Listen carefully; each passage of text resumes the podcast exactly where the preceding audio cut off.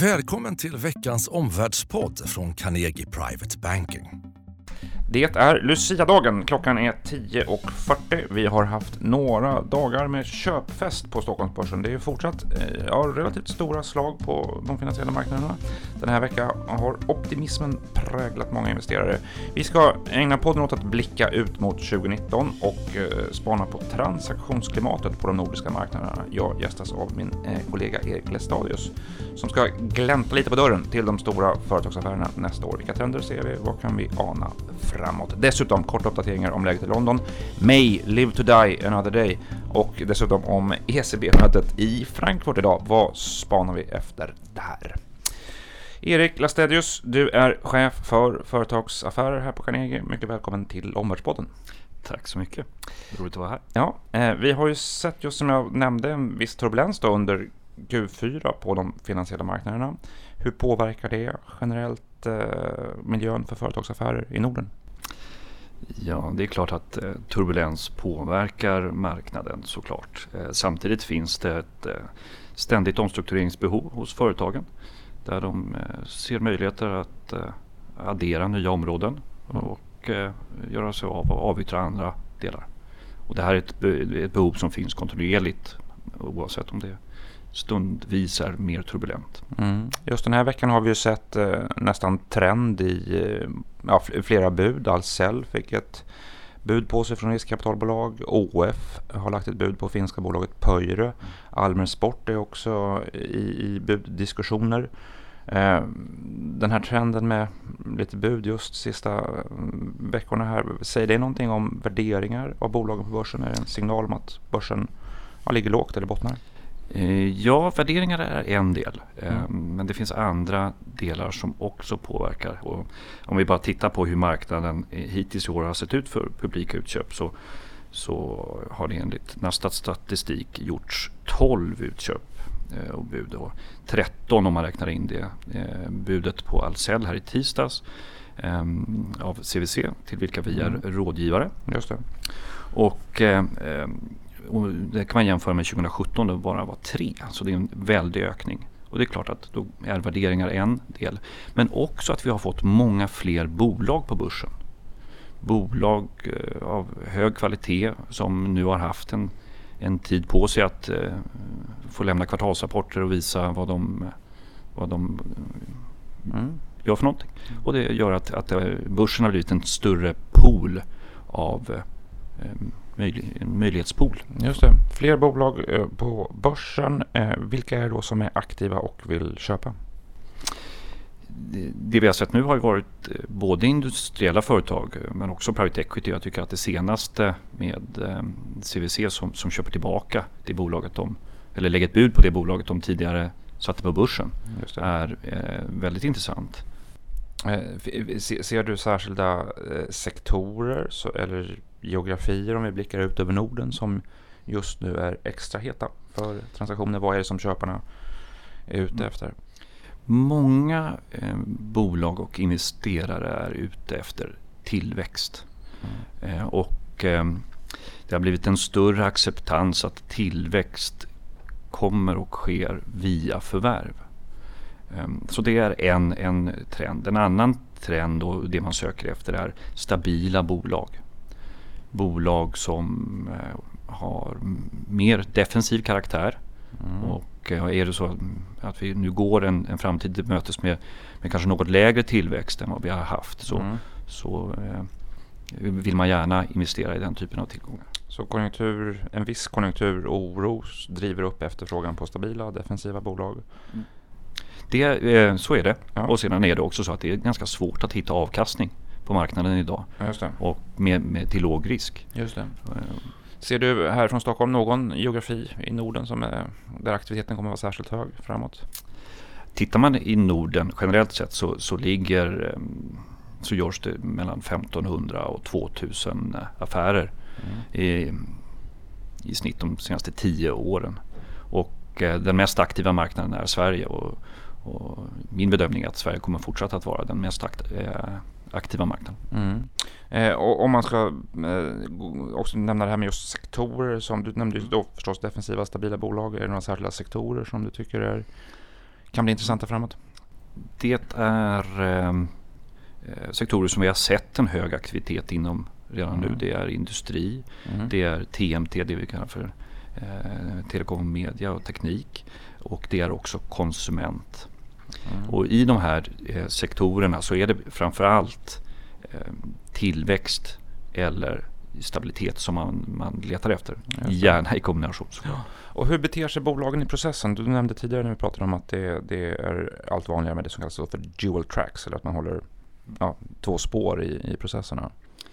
Eh, precis. Eh, det har blivit ganska vanligt att eh, vi när vi är rådgivare till, till eh, ägare av bolag att vi, vi är öppna både för att göra en, en eh, notering alternativt då att, att sälja bolaget. Och där kan vi se att det har skett ett skifte mm. från att eh, de allra flesta dual tracks slutade med att vi noterade bolaget. Mm.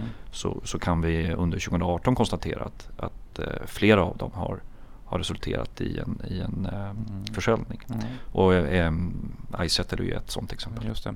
Hur, hur agerar vi som rådgivare där? Vilka, vilka råd ger vi till bolag just när man har två alternativ? Och, vad, vad, är, vad är viktigt att titta på?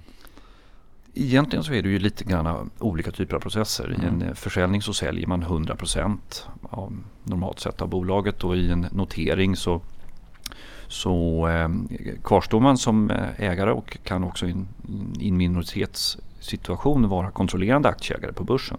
Mm. Och det är ofta lämpligt att, att välja en IPO om man har tagit in många aktieägare eh, under bolagets utveckling.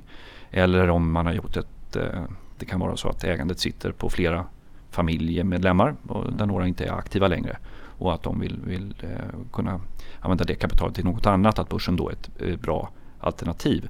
Så, så eh, lite olika produkter men vi kan ju ändå se att det finns ett tydligt samband med värderingsnivåerna på börsen. Mm. Det vill säga när värderingarna är högre ja. så blir det fler. Um, vi berörde också detta kort något om just konjunkturens eh, betydelse här. Finns det någon annan så att säga, större makrotrend som du kan se så att säga, påverka och driva affärer? Alltså, en del nämner att digitaliseringen kommer skapa behov av att köpa så att säga, liksom digitala onlineaffärer, att det kan driva transaktionsklimatet. Mm. Som jag nämnde så, så, har ju eh, bolag eh, som vill utveckla sig ett ständigt omstruktureringsbehov. Ja. Och, och Eh, jag tror att digitalisering är en faktor i det. Ja. Eh, jag tror att eh, har man en strategi på fem eller tio år så, så um, tror jag att man kommer se att det finns möjligheter att i, i en marknad som är lite mer rörlig mm. att faktiskt göra saker som man kanske inte hade uh, haft möjlighet att göra i en, en annan marknad. Om, om, du skulle värdera och bedöma intresset från utländska investerare att köpa svenska verksamheter? jag tycker att vi ser ett ökande intresse. Mm. Att det är fler som, som eh, tittar aktivt på Norden. Mm. Och eh, vet själv att eh, Carnegie att vi får fler utländska investerare som hör av sig till oss. Mm. Och, och, ehm, vad de säger till oss det är att Norden har haft en, en generellt sett bra och hög tillväxt relativt sydligare delar av Europa. Och också att vi har en governance, en, en, en Eh, som är väldigt eh, öppen och transparent. Eh, och det, man känner att, att göra förvärv i, i eh, Norden och i Sverige att det är relativt låg risk jämfört med många andra regioner. High Trust Society, Low Corruption som Wall Street ibland eh, säger. Eh, och, och, det här är ju intressant tycker jag det du säger verkligen. Det, det känns ju som att vi går mot ett, om, om du skulle så att säga summera och sammanfatta och ja, bedöma marknaden för företagsaffärer framåt? Vad är, vad är ett sammanfattande omdöme? Vi är eh, ganska positiva till 2019 och, och vår bedömning är att 2019 kommer att vara ett mer stabilt år än vad kanske många eh, nu eh, siar om börsen. Så vi förväntar oss fler företagsaffärer? Vi förväntar oss en fortsatt hög nivå. Just det, en fortsatt hög nivå. Det tycker jag är ett bra slut för samtalet. Tack Erik för att du deltog i Omvärldspodden. Tack för att jag fick komma. Mm. Vi fortsätter med eh, två korta uppdateringar. Dels eh, bara nämna det som, som eh, var en stor händelse i Storbritannien igår. Storbritannien stod faktiskt på randen till en konstitutionell kris. Premiärministern Theresa May överlevde till sist förtroendeomröstningen om Eh, hennes ställning som partiledare och premiärminister. Segermarginalen dock inte så övertygande. Det var fler än 100 ledamöter som röstade mm, eh, för hennes avgång. Eh, nu väntar förhandlingar och förtydligande om det här utträdesavtalet tillsammans med Juncker, Merkel, Macron också i, i, i helgen. Notera ett datum som kan vara viktigt i början på nyåret. Senast den 21 januari ska det brittiska parlamentet igen då rösta om utträdesavtalet. Det kan vara en start på just 2019 det också. Eh, om vi bara uppmärksammar också att ECB träffar idag eh, på eftermiddagen, eh, där vi spelar in på torsdagen, eh, då är ju det vi delvis berörde om eh, och pratade om här eh, i fokus, nämligen eh, vilka ECB-prognoser för tillväxten i Europa eh, ska vi spana efter. Det där blir ju intressant efter att vi har sett ja, eh, kanske något svagare makrosignaler under hösten. Nästa vecka ska vi prata mer om centralbanker. Då är Helena Haraldsson med här också. Då är det också möte för Fed och också vår egen svenska riksbank. Till sist, eh, alla våra kunder har nu fått det alldeles färska numret av vår tidning Insikt i brevlådorna. Det är 66 fulladdade sidor med både omvärldsanalys och investeringsidéer. Eh, det där är något att ta med och spara till julhelgen. Innan vi tar jul så kommer det också bli en sista poddsändning. Det är nästa torsdag. Lyssna gärna då. Vi släpper den podden podden den 19 december. Tack för idag. Tack för att du har lyssnat på Omvärldspodden från Carnegie Private Banking. Vill du veta mer om vad som händer i vår omvärld och få aktuella idéer till affärer? Gå då in på www.carnegie.se veckans viktigaste och prenumerera på vårt nyhetsbrev.